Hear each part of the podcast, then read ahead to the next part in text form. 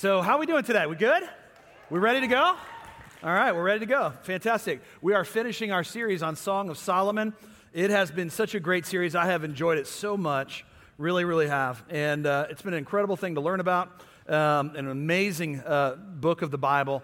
So, we're going to kind of finish it up, hopefully, well here today. Um, go ahead and we're going to spend time in two different passages. So, here's what I'm asking you to do go ahead and, and put, just put uh, markers in both places because when I move from Song of Solomon to James chapter 1, up on the screen, you should see a slide. If you don't know where those books are, you can just look at the page numbers and the Bible's provided for you. If you don't, ha- if you don't have the Bible provided for us, they will not be the same page numbers. All right? Uh, so so um, go ahead and turn there right now. Put your, you know, something, piece of paper in there so you can flip there quickly. All right, well, we're finishing up uh, the Song of Solomon. It's been a great series, and one of the overarching themes and ideas of the, th- of the series has been the union or the oneness of the husband and wife. And we've talked about the idea that this oneness that God describes in biblical marriage is the idea that when we arrive at the end of our marriage, when we arrive at the end of our lives together, we arrive in wholeness and not in brokenness. In other words, you and I set out goals. We set out goals. I call these predetermined destinations, right? So we set out goals in our life when we set out these predetermined destinations. We set out goals in our life, and we hope that we get there to those goals. We're shooting for those goals, we're aiming for those goals. We're hoping to move in that direction. And those goals can be big things. They can be financial things. They can be spiritual things. They can be relational things, whatever they are. We put them out there as a set of goals and we start walking in that way. Now, here's the thing. There are multiple paths that lead to our goals, really? And so we're going to talk about just two of them, right? Not multiple paths that lead to God, don't get me mistaken here, but multiple paths that lead to our goals, right? There is God's good plan, right, that leads to God's good blessings. There's God's good path that leads to God's good blessings. So you're walking down God's good path, and that leads to blessings. And what you'll find is as you walk along the road, that there are good things along that path. As you walk on good God's path, there are blessings along the way. Now, the reality is, even though there are blessings on this path that God has laid out before us, there are still troubles and hardships and difficulties, and we're going to look at some of that today. We're going to look at the anatomy of a temptation today. We're going to look at the anatomy of a temptation. But as we're walking down this path that God has us on, He has us on paths where He's going to leave blessings all along the way. Now, the problem comes when we look at a goal that we have down here, we want to take a, a, a shortcut, we jump off of God's path, and we start walking somewhere else right? Now, all of these paths, right, so we're walking parallel maybe to the path that God has for us, but we're deviated a little bit, right? We start heading in a different direction. The problem with it is that we end up missing all these wonderful blessings that God's laid out for us to be able to receive. There is a connection, watch this, there's a connection between obedience and blessing. Now, I want to make a difference, I'm a distinction, because people get this really, really confused in their head. And I'm going, to, throw out two big theological terms for you, and then I'm going to explain them so you can at least look them up later if you want to for further development. Okay? Here we go. The first is called monergism, and the other called synergism, right? Monergism is the idea, and it deals with justification, the idea that when we are chosen for salvation, that God does it single handedly. In other words, God comes to us. Here we are, we're off of God's good path with his good uh, gifts, and we're walking our own road. It's broken, it's janked, it's all messed up, it's filled with suffering and hardship, and as a result of that, one day all of a sudden we cry out to God. But that's because God has come and he's grabbed us and he puts us on his path, right? And when we're on his path, all of a sudden our heart and our mind and everything starts thinking, wow, maybe this is a good path that I should walk on. And God is with us on this path. He's not so much with us when we step off his path, right? And so, monergism basically, basically says this that you, you, if you're, a, if you're a Christian, God had everything to do with that, and you had very little to do with that, if anything at all right? In other words, God grabbed you and says to you, hey, I love you, I'm putting you on my path. And then begins this thing called synergism, right? Which is, synergism basically says it's now you and God. So once God takes you out of your sinful old life and puts you on his path, his good path that leads to his good gifts, as he puts you on this new path, here's what happens. Now, it is up to you. It is up to you and it's up to God. God works in our hearts. He leads us, He guides us. And if you've been a Christian for a while, you've probably heard that quiet voice in the background going, hey, don't head in that direction.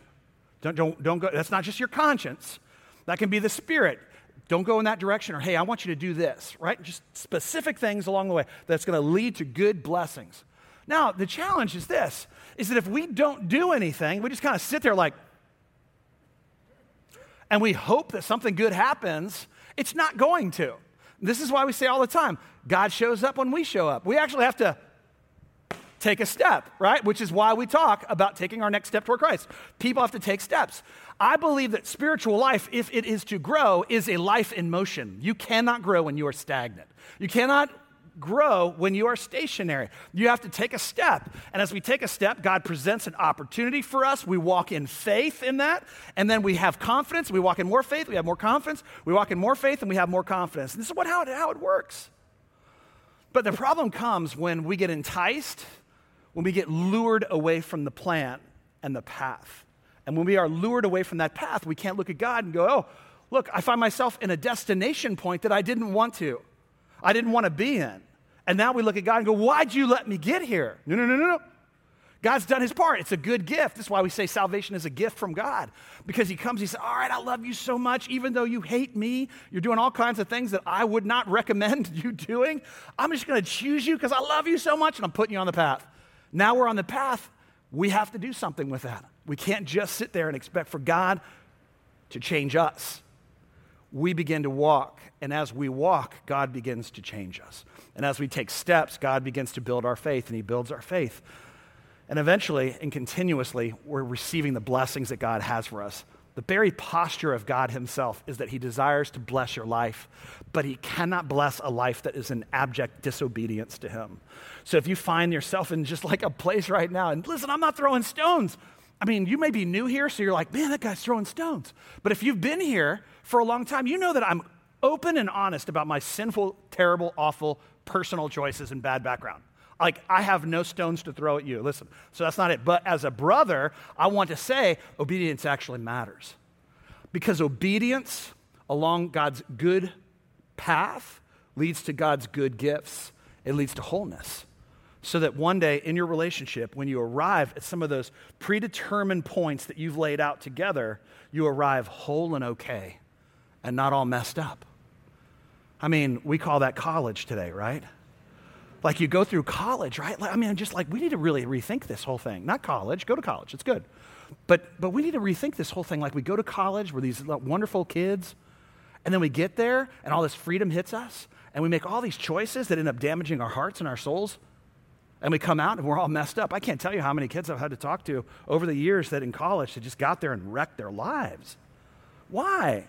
Because something shiny lured us away from what we knew and what we were told when we were growing up, and it ended up hurting us along the way. And I just want us to avoid some of that. I want our kids to avoid that. So let's take a look. Song of Solomon, chapter 8, verse 8. The brothers are talking here, and this is the first time we see the brothers introduced in chapter 8, verse 8. It starts like this we have a little sister. Now, this is the Shulamite woman. This is our bride. This is Solomon's wife. But they're thinking about her when she was young. So I, have to tell you that when the pastors and I sat down to read this text uh, together this week and talk it through, it's just an awkward text. Like if you've read it already, you're smiling. Like many of you are like, yeah, and it's cr- I want to know what you're going to say. Like, you know, that's pretty crazy. So here we go. This is what I'm going to say. Here we go. Let's read. We have a little sister, and she has no breasts. But what shall we do for our sister on the day when she's spoken for? If she's a wall, we'll build on her a battlement of silver. But if she's a door, we will enclose her with boards of cedar. And then she, so the brothers are thinking back in the past about her, and now this is her talking in the present. I was a wall, and my breasts were like towers. Then I, was, it's okay to laugh. Uh, then, then, you guys are so tight. I mean, it's in the Bible, right? Okay? Like, I'm not just making up words, okay? Here we go. If she is a wall, we'll build on her a battlement of silver, but if she is a door, we will enclose her with boards of cedar.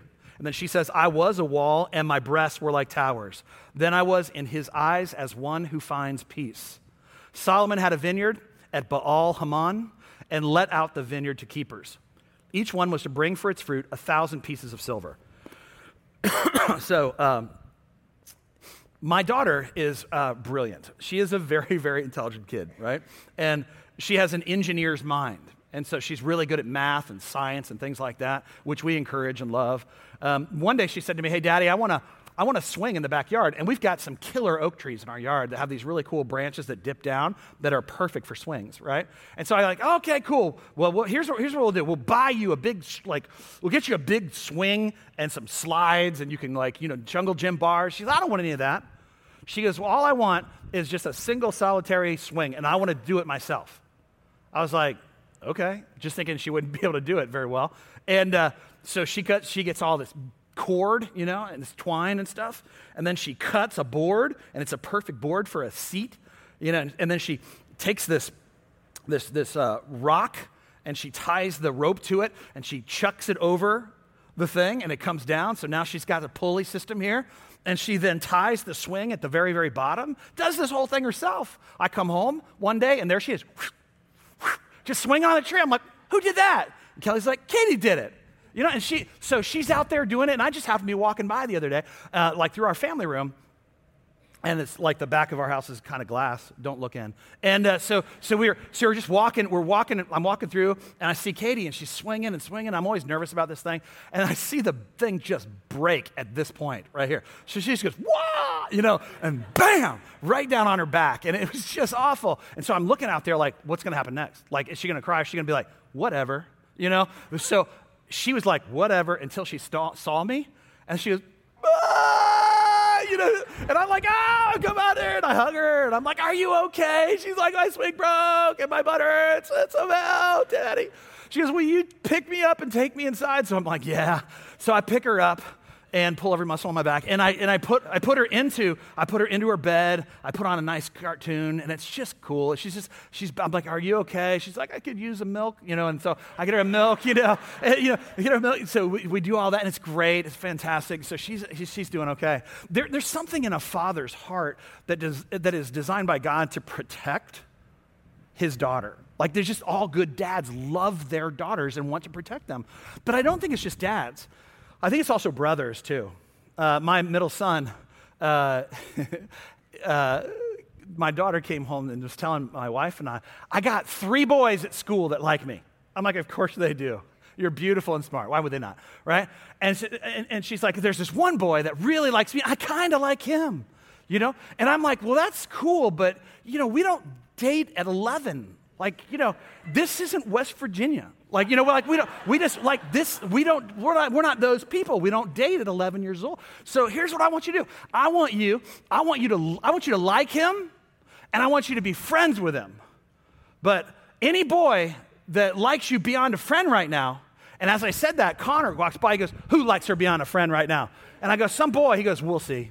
You know? And uh, I'm just like, Yeah, that's my boy. That's my boy. I'm like, That's fantastic. So, you know, he's threatening this 11 year old boy, and uh, which is awesome. Um, this is what's happening here in the text. In the text right here, you've got her brothers, and they're like, We have this little sister and she has no breasts. That's just their, her way, their way of saying she's really young. Like, this is prepubescent sister. What are we going to? And it says here, What shall we do for our sister?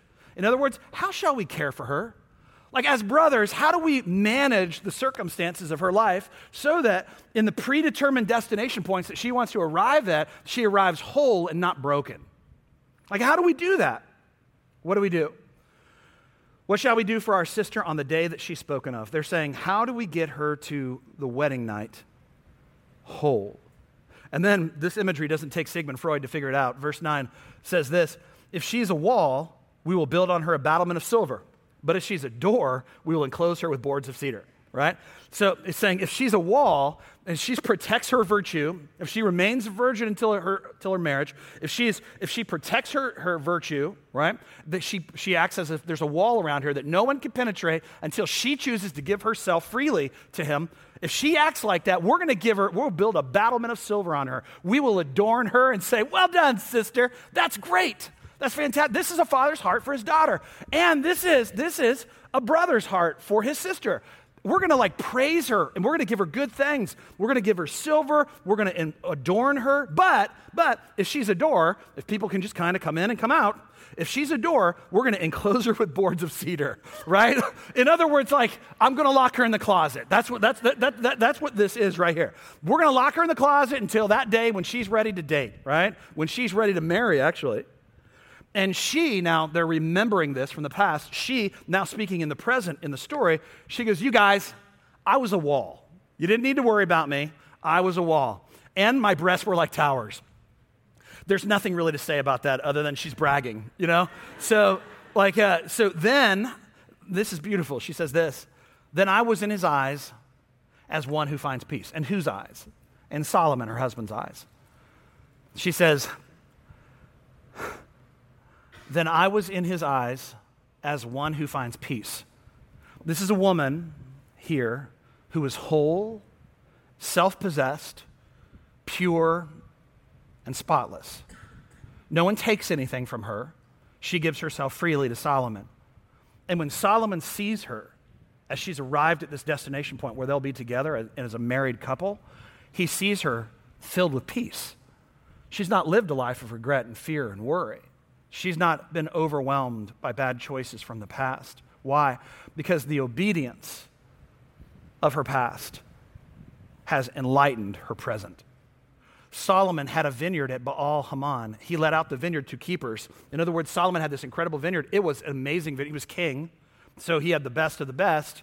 And so every once in a while, he would let open the vineyard and he would allow certain people to come in. But it would require them to give him a thousand pieces of silver, which was significant. However, if you were rich and you could afford to go into Solomon's vineyard, you would pay him a thousand pieces of silver. You would go in and you would have first dibs on all of the great grapes. This is like going to the grocery store. You don't just go in and buy eight apples. You pick through the apples. You look at the oranges. You make sure the bananas are slightly green uh, so that they're not going to be overripened in a matter of days, right? This is what we do. In the same reason, in the same way, these guys would come in, come to the, the, the vineyard, and basically say, We're going to take the best of the best. We paid for the best, we're going to have the best. And she is saying this after that. She goes, You have this, and people pay a lot of money for it, Solomon. My vineyard, she's talking about herself. My vineyard, my sense of self, my worth, my very own vineyard is before me. You, O Solomon, may have a thousand and have keepers of the fruit of 200. You got 200 keepers of this vineyard. I just have me. And my vineyard, myself, I give it to who I want to give it to. It is, it is my value, my worth, my sense of self. She arrives here in a beautiful place. But I would argue to us today that very, very few of us arrive whole on this day. And I think a big reason for it is because we find ourselves taking the shortcut along the way. And again, not throwing stones because I failed in this as well. But I wish that I would have been able to walk God's good path toward his good gifts because in my life, I missed a bunch of really good gifts along the good path. And I thought I would step across that line and look and say, hey, maybe there's a shortcut I can go this way. I can do this. And that ended up causing me a ton of pain and a ton of hardship and a ton of regret. And so the good news about this is if you have failed this like I did, what you can do is you can't go back again and undo it, but here's what you can do you can start over again. And the beautiful thing about starting over again right here and now is that God forgives us for everything that we've done in the past. We just talked about that in communion. There is no sin overtaken you, but such that is common to man, the Bible says. But God is faithful. He will provide a way of escape for you when you are tempted so that you can bear it. So there's nothing that, that will come your way that you can't escape. So here's what the letter of James says. Turn there, if you will. James chapter 1. So, the first thing I want you to know is that James is written, the book of James is written by a man named James. There was uh, two Jameses. There was an apostle named James, and then there was another James. His name was James, the brother of Jesus, right? And so, this brother who writes this, if you look in verse 1 right now, you'll, say, you'll see that he says, you know, James, an apostle of Jesus Christ. What is the exact phrase of this? A servant of God and of the Lord Jesus Christ. James, a servant of God and of the Lord Jesus Christ. Now, when James writes that, that's a profound change for him. It's a profound change because James, being the brother of Jesus, didn't exactly grow up with Jesus, but he also never ever accepted Jesus or received Jesus as God in this life. He heard about the great miracles that Jesus did. Jesus and him didn't really grow up together, they were different places, but he rejected it. And when they did interact with him, it seemed that he kind of mocked him a few times. It seemed that he actually uh, tried to get him in some trouble at one point, at least. And so James was not a follower of his brother at all, which makes a lot of sense. I mean, somebody comes to you that's your brother or sister, even if they're a distant cousin, and they say, Hey, I'm God, you're going to go, Okay, all right, thanks. You know, and uh, that, that's just a crazy thought process. And so here, when James becomes a servant of Jesus Christ, it's because Jesus is raised from the dead. And what you need to realize is that in the early church, they didn't just walk by faith, they walked by sight. Over and over and over again, the Apostle Paul says to people, over and over and over again, he says to them, Hey, if you don't believe me that Jesus was raised by the dead, go talk to that guy. He was there on the day. Go chat with that guy. And Jesus didn't just appear to a bunch of people in a back room or an upper room, hidden from everybody else, or some dude in the back alley over here in the corner. Jesus one time appeared to 500 people at a big giant meeting, at 500 people at one meeting. Well, what it doesn't record is the conversation, but here's what we know Jesus had a conversation with his brother James after his resurrection. We don't know the content of that conversation, but somehow, in some way, after that, con- that conversation, his brother becomes the senior pastor of the church of Jerusalem. He becomes one of the most influential and powerful people early in the church. He sets doctrine and, and all kinds of things in the church. He is 100% all in for his brother. Why? Because he saw him after he was dead. He saw him crucified, he saw him raised from the dead. Now, this James talks about this trial, these trials that we're going to have, this challenges we're going to have. We're all going to have trials and tribulations. On God's good path with God's good gifts, there are still hardships along the way. There are hardships. So how do we interpret these hardships and what do we do about them? That's the book, that's the content of the book of James. Here we go. Verse 2 says this. Count it all joy, my brothers and sisters, when you meet trials of various kinds for you know that the testing of your faith produces steadfastness, and let steadfastness have its full effect, that you may be perfect and complete, lacking in nothing.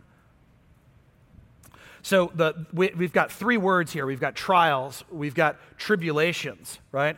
And we've got tests in this passage trials, tribulation, and tests. The first two are very similar to one another trials and tribulations, right? Um, trials and tribulations are designed, temptations rather, are designed to bring out the worst in us. A temptation, and we're going to look at the anatomy of a temptation in a minute, but a temptation is designed by either, God, uh, either by Satan or by someone else or even by ourselves to test us, not to test us, sorry, I got the words wrong, to tempt us in a way that allows us to walk off of God's good path with God's good gifts, right? So a temptation will pull us off the path, and it's designed specifically to bring out the worst in us.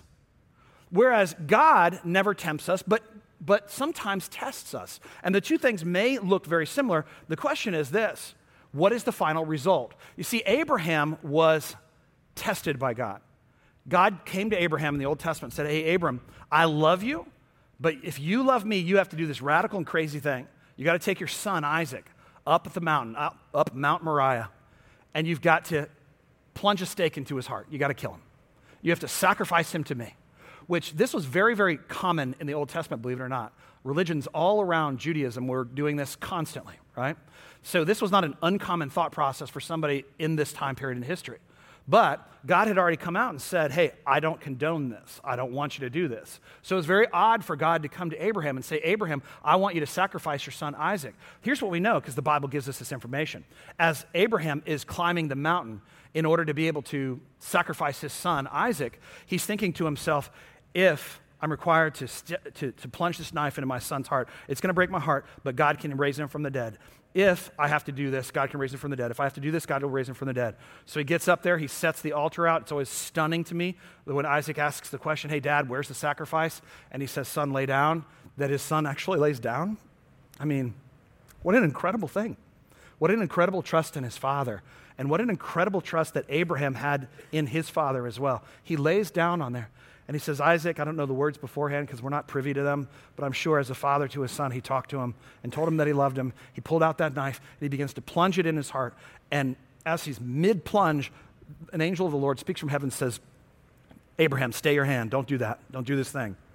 And then all of a sudden, over here in the bushes, there's this ram that's up here, and he's the sacrifice that God needed. But a test here God asks him to do something. Now, Abraham loved God, but Abraham didn't know how much he loved God until he was willing to give up the thing that he loved the absolute most, his, which was his son. God would never have let him do this evil thing.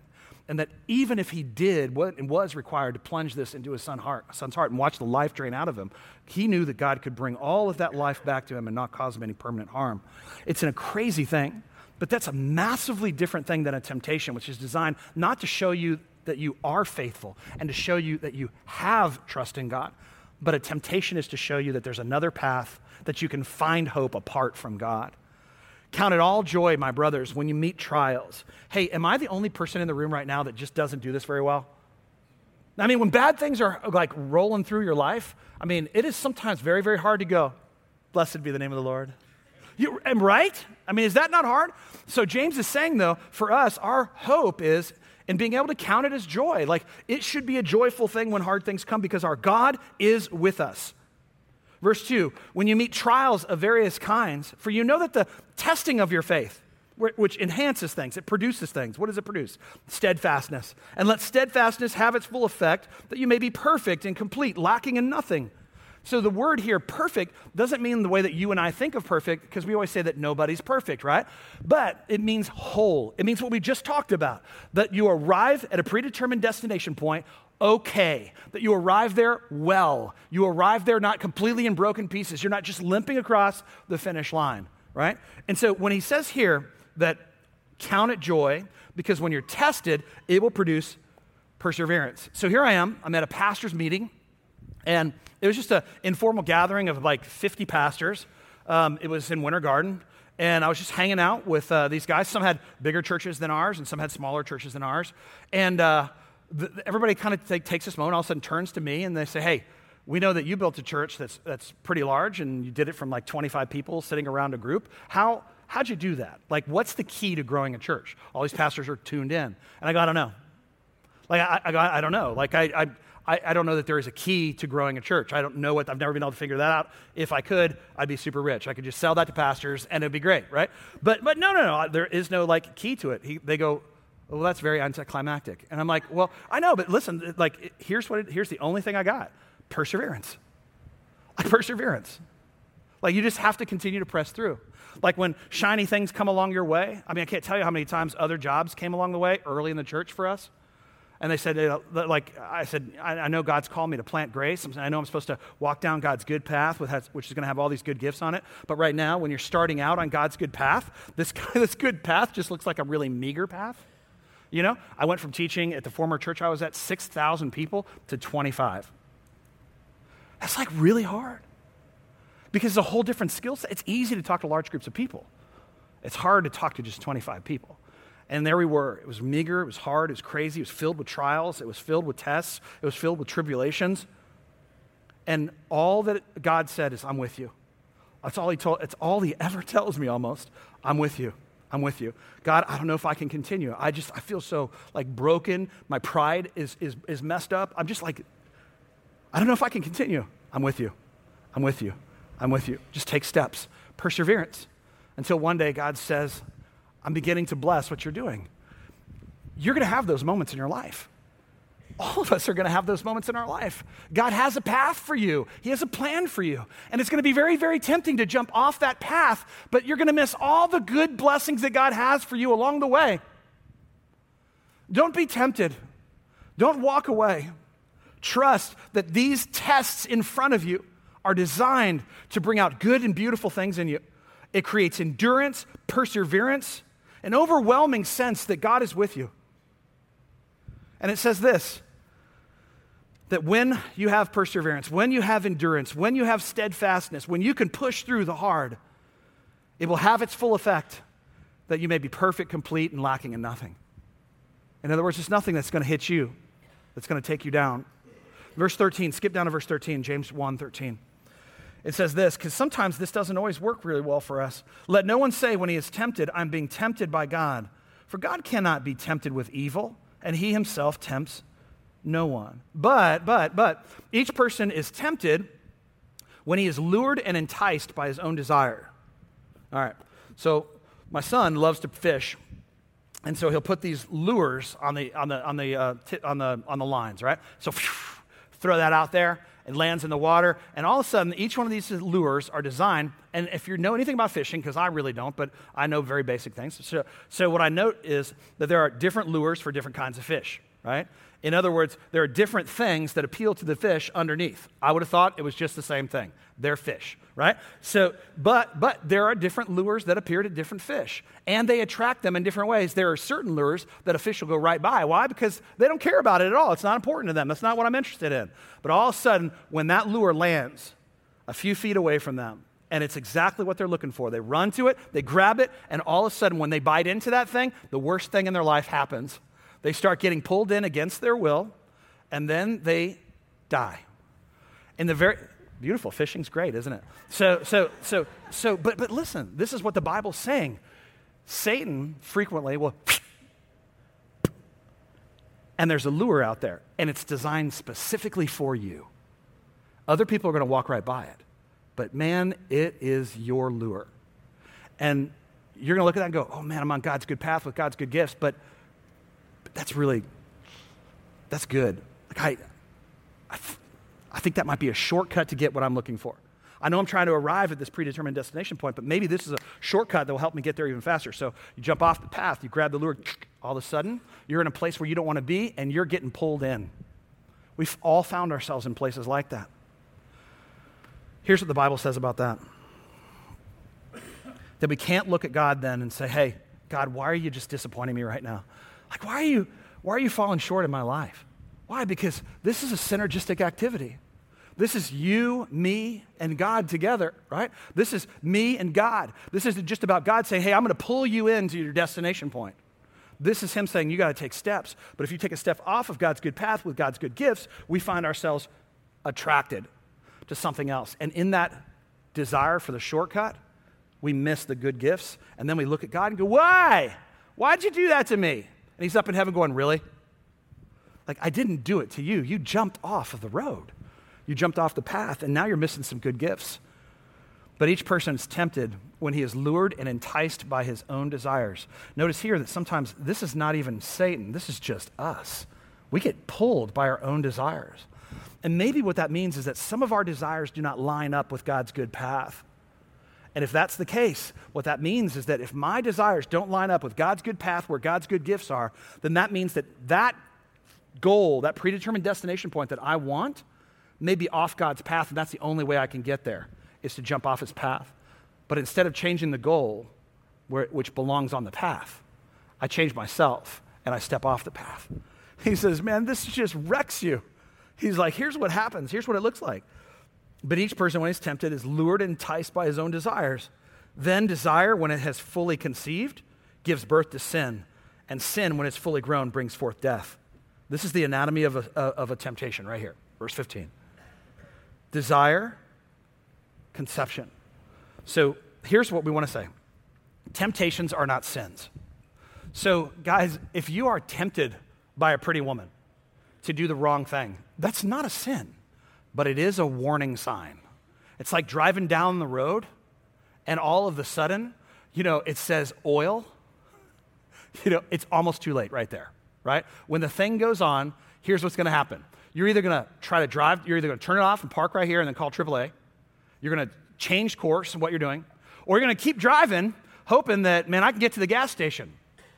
And then the engine freezes up, seizes up, and it's dead. You're done. By the time that the temptation comes, you need to realize that is a warning sign. That's a warning sign saying, hey, you need to move and change course. Because if you continue to walk down that same road, I'm talking to the ladies too. I know I, I said guys, but, but this is for everyone when the temptation hits on there. And here's, here's what it looks like. Here's what it looks like. Okay, anatomy of a temptation. You start talking to someone who's not your wife, male or female, right? We're, you start talking to someone who's not your wife. It's friendly, it's innocent, it's great. You're like, oh, we're buddies. And then, like, one day she says, Man, my husband's driving me crazy. And you're like, You know what? My wife does that same thing too. She's driving me crazy too. And now it's, it's you guys sharing back and forth the things that you don't really like about each other's spouses. And before you know it, man, you've crossed lines that you don't want to cross. But what I want you to see is that nobody falls in. Oh, whoops. I had an affair on accident. No, you didn't. No, you didn't. You, look, look, at what it's, look at what it says here when desire has conceived, and when I think of it, it's conceived in my brain, oh man, she's nice, she's pretty, or he's I don't know what he would be, but whatever. You know, the, the, the parallel, right? He's pretty, he's nice. They understand me. No one else seems to understand me like they do. And sin's conceived. Eventually, it gives birth to sin. And when it, the, the giving birth to sin here is the crossing of the line. And it can be with your money, it can be with your sexuality, it can be with your dreams, it could be, it could be anything. You just cross that line. You know when you've crossed the line. But here's the problem when you've crossed the line, you've grabbed hold of the lure, and it's not so easy to pull the lure out of your mouth. Sometimes it pulls you places you don't want to go. When desire has conceived in my brain, my thoughts, my heart, it gives birth to sin. And sin, when it's fully grown, brings forth death. Notice that phrase, it's a qualification right there. When sin is fully grown, not when it first starts, because here's what happens when it first starts awesome times ensue, right? The Bible even says it sin is pleasurable for a season. In other words, when you walk off of God's good path with God's good gifts, man, for a little while you're like, this is an awesome path. I found a shortcut. I'm different. I've cheated the system. It's good. This is where I'm going. And we start heading that direction. Here's what happens though the problem happens is this no one cheats the system, no one gets away with anything, and as a result, we find ourselves producing death eventually. And the death part of this, it sneaks up on you when you least expect it. All of a sudden, everything's going right, right, right, right, right. And then death comes. And it can come in all kinds of ways the death of a marriage, the death of friendships, the death of your finances, the death of whatever it is. So, what do we do about this? How do we deal with it? Verse 18 says this that he brought us from his own will, he brought us forth with the word of truth. How does God, how does God change us? How does he bring us forth? How does he create next steps in us? Through this book right here. Right here. He brought us forth by the word of truth that we should be a kind of first fruits of his creatures. This first fruits of the creatures things reminds us of what Song of Solomon talks about the vineyard. A first fruit is the person who gets to go in first and take the best out of it. God called you by the scriptures, by the word of truth, so that you would be the best of breed, so that you would be the best that God has called in this world. We are called as Christians to be different. And this is how he finishes this whole thing. Here we are. He says this When you hear God's word, because it's powerful and sharp and penetrating, when you hear God's word, this is what he says. But be doers of the word and not hearers only, deceiving yourselves. He's saying this if you listen to the word of God and it doesn't change your heart and you don't, you're not changed by it, then you've deceived yourself into believing that you value it when you really don't.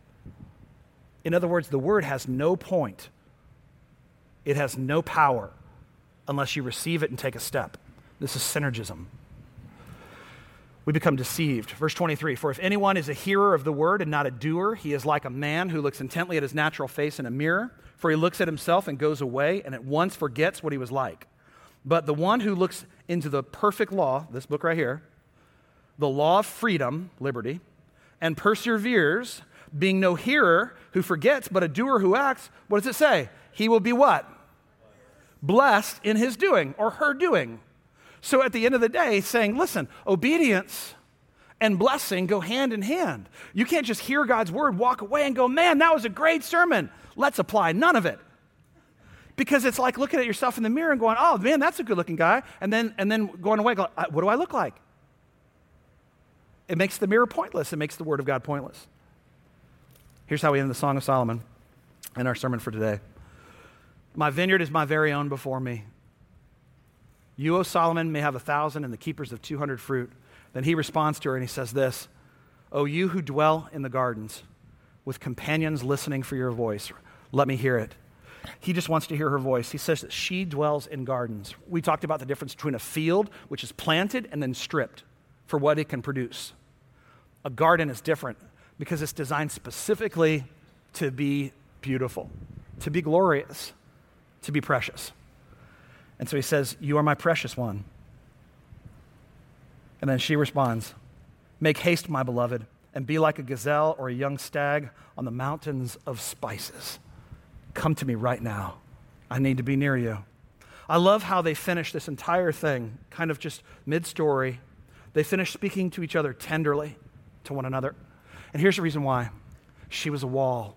Listen, if you're not married right now, be a wall not for the sake of God holding back fun, because sin has pleasure for a season. But if you're not married right now, or if you're not, if you're, yeah, if you're not married and you haven't been married before, or you're being, going to be married again one day, if you're in that single state, be a wall. Be somebody who is self possessed. Give yourself to somebody who deserves it, a husband who's willing to lay his life down for you forever and ever and ever. That's the person that you need to give because the whole topic we've been talking about in this entire series is the two becoming one as they become body, mind, and spirit one. And if you're in a marriage right now, and that's just not where you're at, your bodies are one, but your spirit your heart is not one, this is the time. This is the season. Now is the moment for you to come together and do everything that you can to persevere and to get closer to one another so that the passionate love that we've seen in the Song of Solomon can be your story too. Amen? Amen. All right, let's pray. Jesus, thank you for the beauty of the scriptures. Thank you for the beauty of biblically functioning relationships, God. We ask right now that you would do exactly what um, I ask for, Lord, that, that, that we would be one with each other in our marriages. And until, God, we are one in marriage, that we would remain self possessed people, that we'd be able to know, God, that we um, have value and that that value requires a major commitment to access. And we pray, Lord, I pray that each and every man and woman in the room would just be drawn in closer to your presence through their marriages. And we know, God, there are some rough roads ahead for some of us. But Lord, you are with us. And you've called us to take steps. And each and every time we take a step, you are right there in front of us. You are waiting to receive us. So, to that end, God, be in, near, with, and around us at all times. It's in your name we pray. Amen.